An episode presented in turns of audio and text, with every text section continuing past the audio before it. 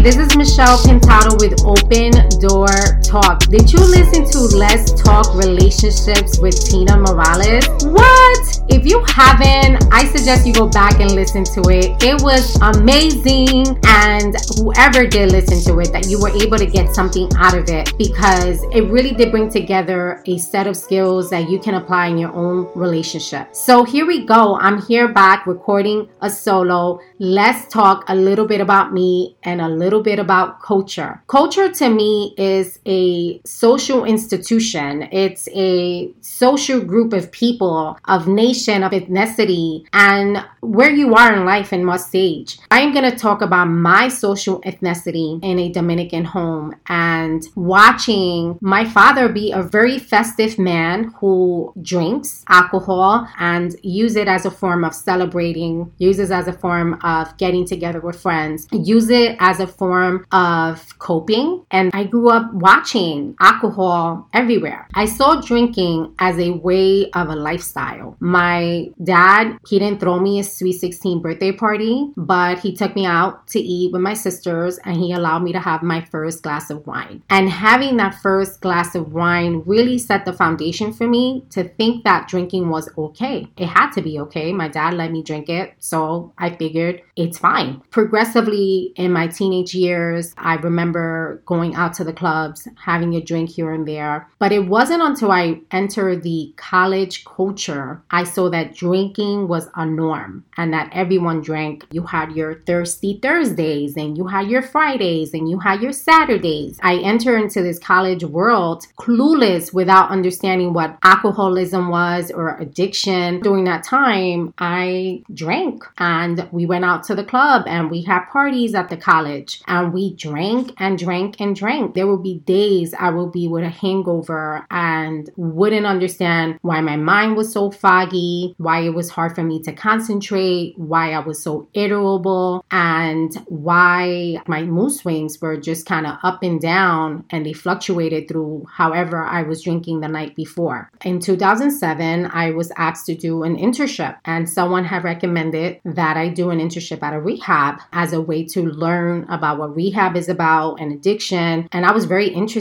And so I entered into a substance abuse clinic, inpatient, outpatient. I had no clue what addiction was until that moment. I remember sitting down with a group of adults, and they all started off with saying, I started drinking, and it led me to different types of drugs that eventually took control over my life and I lost everything in the midst of that addiction. I remember my first day as an intern, I came home and I was in shock and I was so confused. My mind was swirling around in different types of questions because I didn't know what alcoholism was and no one had ever taught me that. I remember processing my own drinking and saying, well, I do drink three or four or five drinks when I go out to party and I feel as if I am leading towards the direction of I'm going to get drunk and I'm going to have a great time tonight. But I don't know that if I necessarily needed alcohol as a way to cope. And so as I started identifying that and I started interning in this rehab, of course, immediately I said, I'm going to stop drinking. I did not know that drinking alcohol would lead to an addiction or to other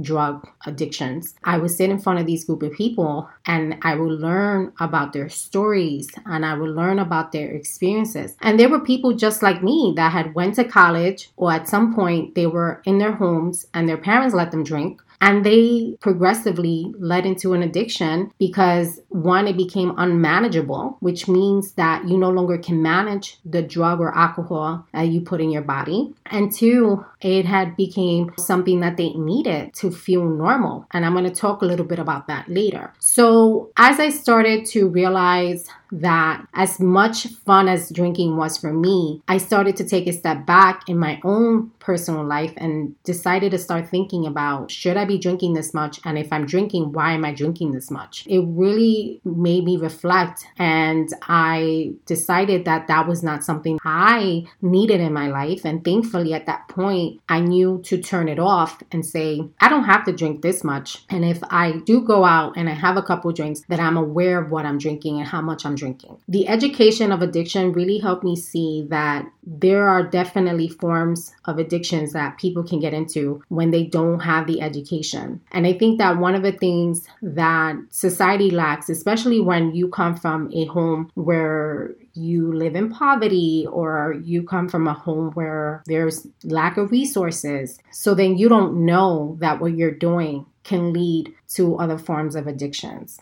And addiction is real. And when it comes to culture, I can speak on my Dominican culture with my parents and them coming from the Caribbean. Drinking is a form of a lifestyle out there. Drinking is a way to say welcome, or drinking is a way to let's party, or drinking is a way is I celebrate you, or I'm mourning someone right now. And so I'm gonna drink and I'm gonna cope. Because drinking in society is legal and it's a drug. Many people will probably argue this, and I'm here to educate. Alcohol is a drug if not one of the deadliest drugs out of all drugs. Alcohol gets you high, and alcohol is available to you 24 7, and you can have it any time of the day whenever you want. And there's no stigma when it comes to alcohol because alcohol is everywhere. And so when there's something that it's available to you and it's everywhere and it's legal, then it must be okay. I'm not here to tell you if you're drinking to stop drinking, and I'm not here to tell you about your own personal drinking. I'm here to tell you about my own personal journey journey. When you come from a culture where drinking is accepted, everything seems to be okay around it. Everything seems to be normal. I remember I was dating this guy and he had asked me, Come with me to this DUI I have to go to. I'm mandated to come to this because I was caught drinking and driving.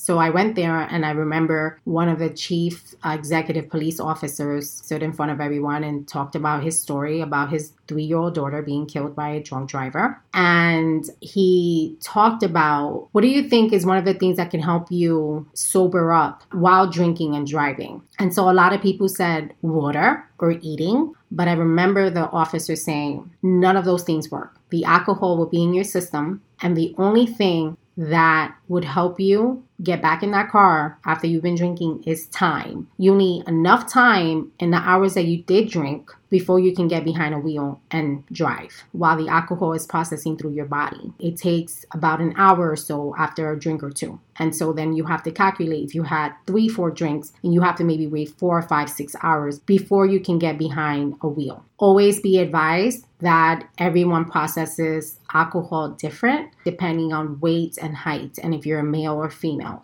If you're drinking all night and you get in your car the next morning, then you're probably driving in the morning with the alcohol in your system. And that was one of the things I realized because I remember the officer saying, You know when I catch most people drinking and driving? In the morning because they've been drinking all night. They get in their car first thing in the morning and they think that they're fine, but they're still drinking and driving because there's still alcohol in their system. If you're drinking or you're using drugs and it has become unmanageable, you may need some extra support. You may need some help trying to get sober. So, here are a couple things that I want to leave you with. Number one, on a scale to 1 to 10, if you're the type of person that needs to drink to get to 10 to feel normal, and that's when you probably have to realize that you might have a problem because everyone is at a 1. If you're trying to get to a 10 to feel what you should be feeling at a 1 so that you can feel normal, then that may be a time that you need to realize that maybe you need to